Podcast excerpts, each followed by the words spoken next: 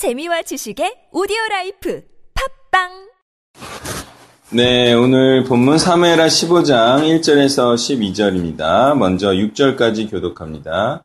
그 후에 압살롬이 자기를 위하여 병거와 말들을 준비하고 호위병 50명을 그 앞에 세우니라.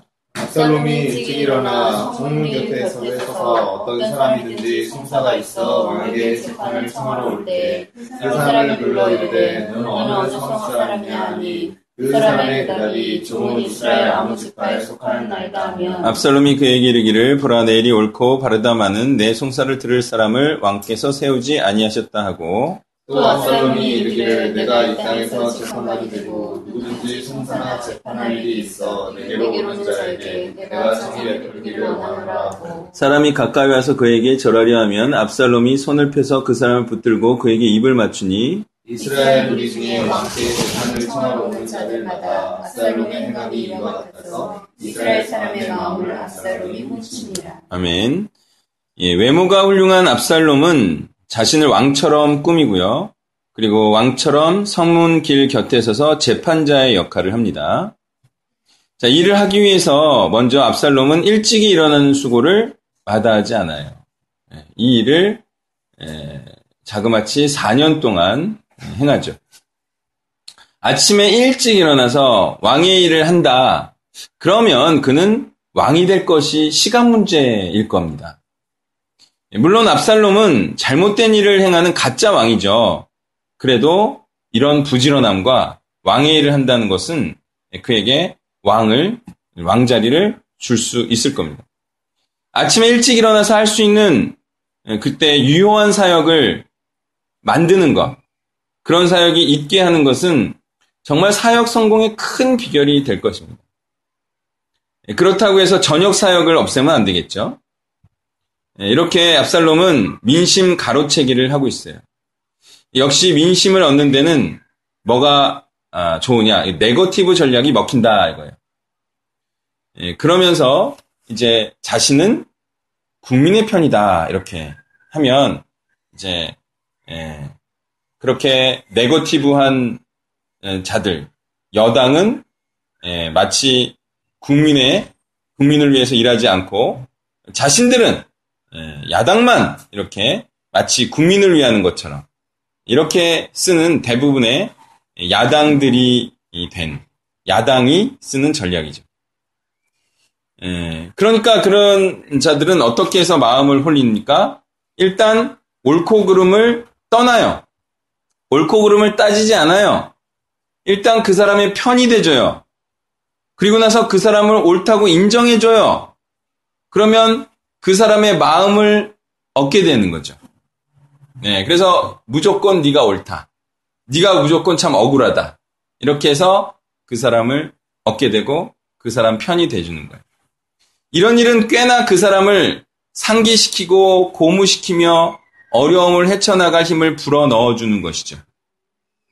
여러분, 억울한 일이 당, 당했는데 그것을 편이 되어주고 위로가 되어주는 사람이 굉장히 유력한 사람이야. 그러면 사람이 받는 이 위로가 어마어마하겠죠? 예, 그냥 옆에 있는 아무것도 아닌 사람이 위로해주고 네가 옳다 말해주는 것도 위로가 되는데 예, 왕 예, 후계자가 예, 후계자가 유력한 자가 이렇게 야 네가 옳다 이렇게 말해준다면 이 사람은 좋아서 펄쩍펄쩍 뛸 거예요. 예, 더 나아가 누구에게든 그 사람이 하는 일을 굉장히 의미 있고 훌륭하다 인정해주면 그 사람이 살아갈 맛을 느끼게 해주는 거죠.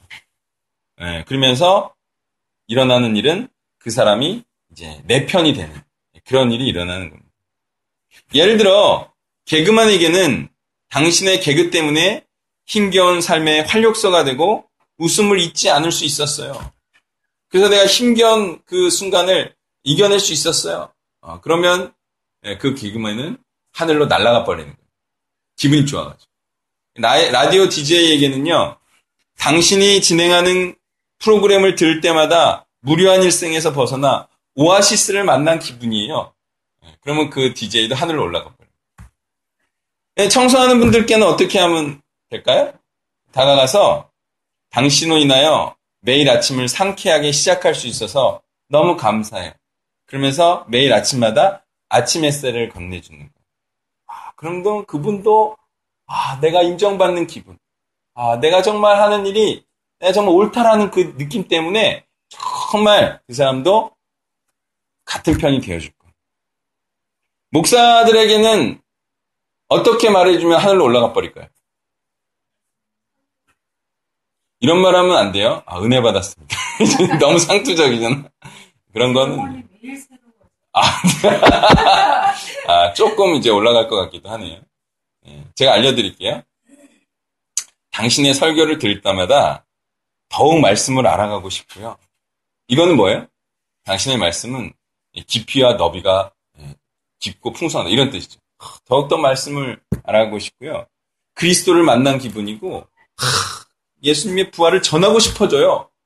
예, 이렇게 말하면, 예, 이렇게 말하면, 예, 목사님도 이제 하늘에 올라가죠. 그래서 이, 이런 일들이 바로 사람을 굉장히 기쁘게 하면서 그렇게 말한 사람도 다른 이유 없이 인정해 주는 일이 일어나요. 서로 인정해 주는 일어나요. 예. 어, 그걸 안다니 대단하군요. 뭐 이런, 이런 식이죠. 압살롬은 4절 후반부에 보면요. 정의를 베풀기 원한다. 이렇게 말해요. 그렇지만 압살롬이 의미하는 정의는 하나님의 뜻이 아닙니다. 이것은 사람이 원하는 뜻대로 해주는 것을 정의라고 말하고 있습니다. 또한 정의를 행할 수 있는 능력이나 지혜는 없어요. 압살롬에게. 그냥 사람에게 힘과 위로가 돼주는 예, 것을 정의라 말하고 있을 뿐입니다. 이것이 바로 인본주의라고 하는 것이고요. 또 압살롬은 인본주의로 사람들의 마음을 훔치고 있습니다. 여기서 또한 우리는 문제를 실제로 해결해 주지 못하면서 위안만 해주는 사람은 왕이 아니라는 사실을 또한 알 수가 있습니다. 진짜 왕은 어떻게 하겠습니까? 문제를 해결해 주는 게 진짜 왕이죠. 진짜 왕은 정당한 고소와 고민에 대해서는 문제를 해결해 줄 수 있는 능력이 있는 자라는 사실을 우리는 알아야 합니다. 예, 진짜 왕에게 그런 능력이 있는 이유는 무엇일까요? 그에게 하나님의 권세가 부여됐기 때문이죠. 그는 하나님의 대리자이기 때문에 하나님께서 그런 능력을 예, 주신다는 겁니다. 또한 가짜 왕은 지금의 모든 잘못된 세태를 진짜 왕의 탓으로 돌린다는 것을 우리가 알 수가 있습니다. 세상의 모든 잘못된 일들을 하나님께서 세우신 자들의 탓으로 돌리려는 것은요. 먼저 자신들에게는 잘못과 죄가 없다. 자신의 잘못과 자신들의 죄를 바로 하나님이 세우신 자의 책임으로 돌리려는 것이고요.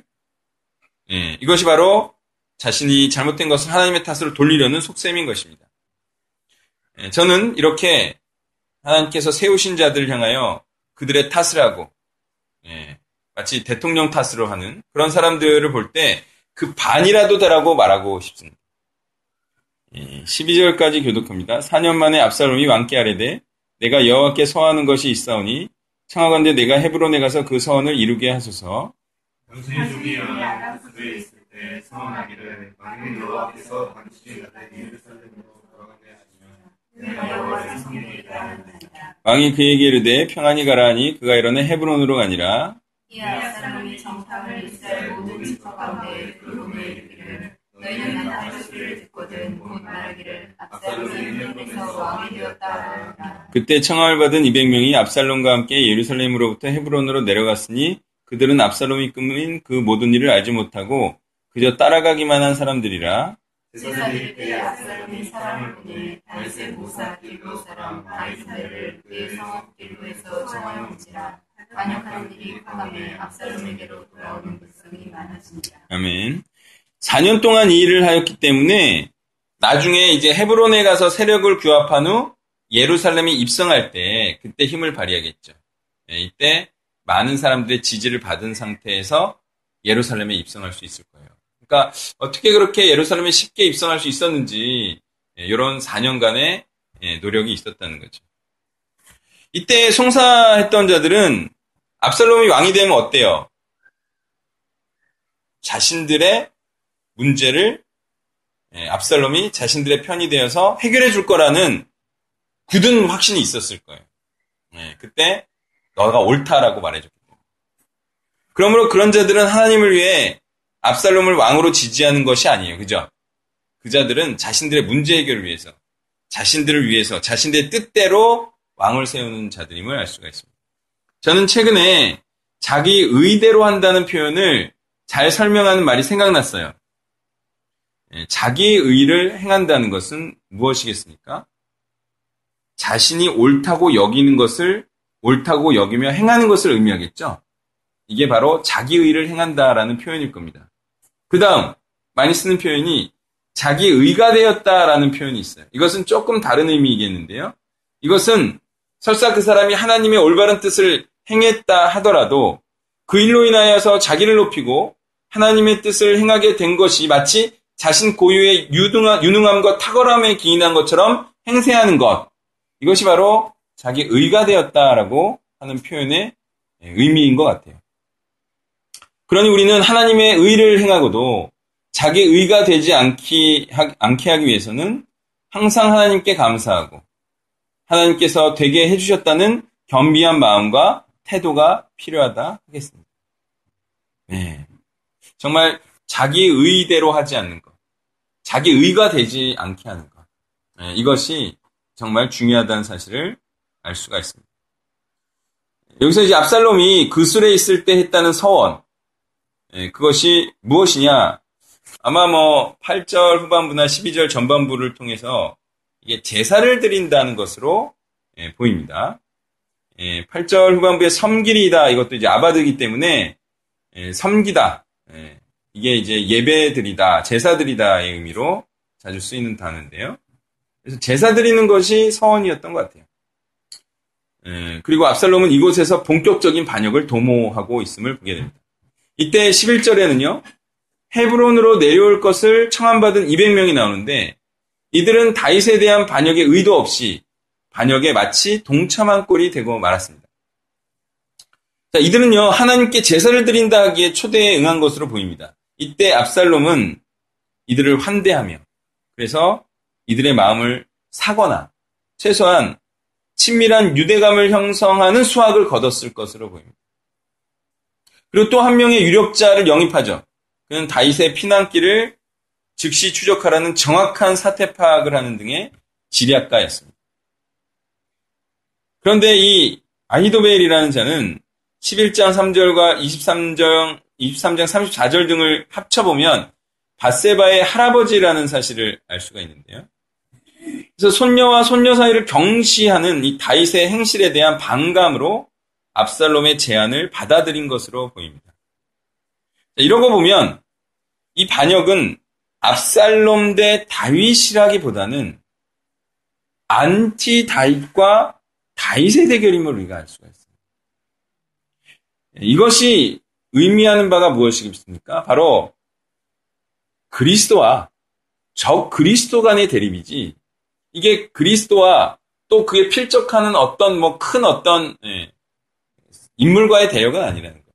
예, 다윗이라는 위대한 사람과 그리고 그 반대하는 잔챙이 세력들이 연합된 이런 전쟁임을 우리가 보게 됩니다. 다윗에게 불리한 점이 있다면 무엇이겠습니까? 예전처럼 그가 직접 나서서 활기차게 대응할 수 있는 체력이 없다는 거죠. 그래서 압살롬의 활기참은 사람들에게 어떤 마음을 불러일으킬까요? 밝은 미래를 선사해 줄 것 같은 그런 활기찬 기대를 불러일으켜 주겠죠. 예, 그래서 다윗을 방해하는 것은 오히려 예, 젊음이라고 볼 수 있겠는데요. 예, 이 압살롬의 젊음 이것이 다윗의 노사의함을 어, 위대한 대항임에도 불구하고 그렇게 그를 그의 활동력으로 감히 대적하고 있으면 보게 됩니다. 그러니까 젊음이란 참 좋은 거죠. 젊음이란 하루 종일이라도 활기차게 사역할 수 있기 때문에 참 그보다 더 좋은 것은 찾기 쉽지 않아요. 그러니 젊은 때에 헌신하고 그러면 늙은 자들은 어떻게 됩니까? 젊은이처럼 살아가면 되죠? 할 수 있습니까? 네. 네. 네. 여왕님께서 할 수 있다고 얘기하셨기 때문에 그, 그 밑으로는 다 할 수 있는 걸로? 할 수 있는. 아, 네. 네. 체력 관리 잘 하세요. 아, 네. 예, 체력 관리 잘 하시고 활기차게 예? 어쩔 수 없어요. 뭐 우리가 나이에 질 수, 지지 않는 방법은 예, 활기차게 생각하는 수밖에 없어요. 그리고 아침 일찍 일어나시고 예, 열심히 운동하시고 예, 그렇게 하시는 방법밖에 없어요.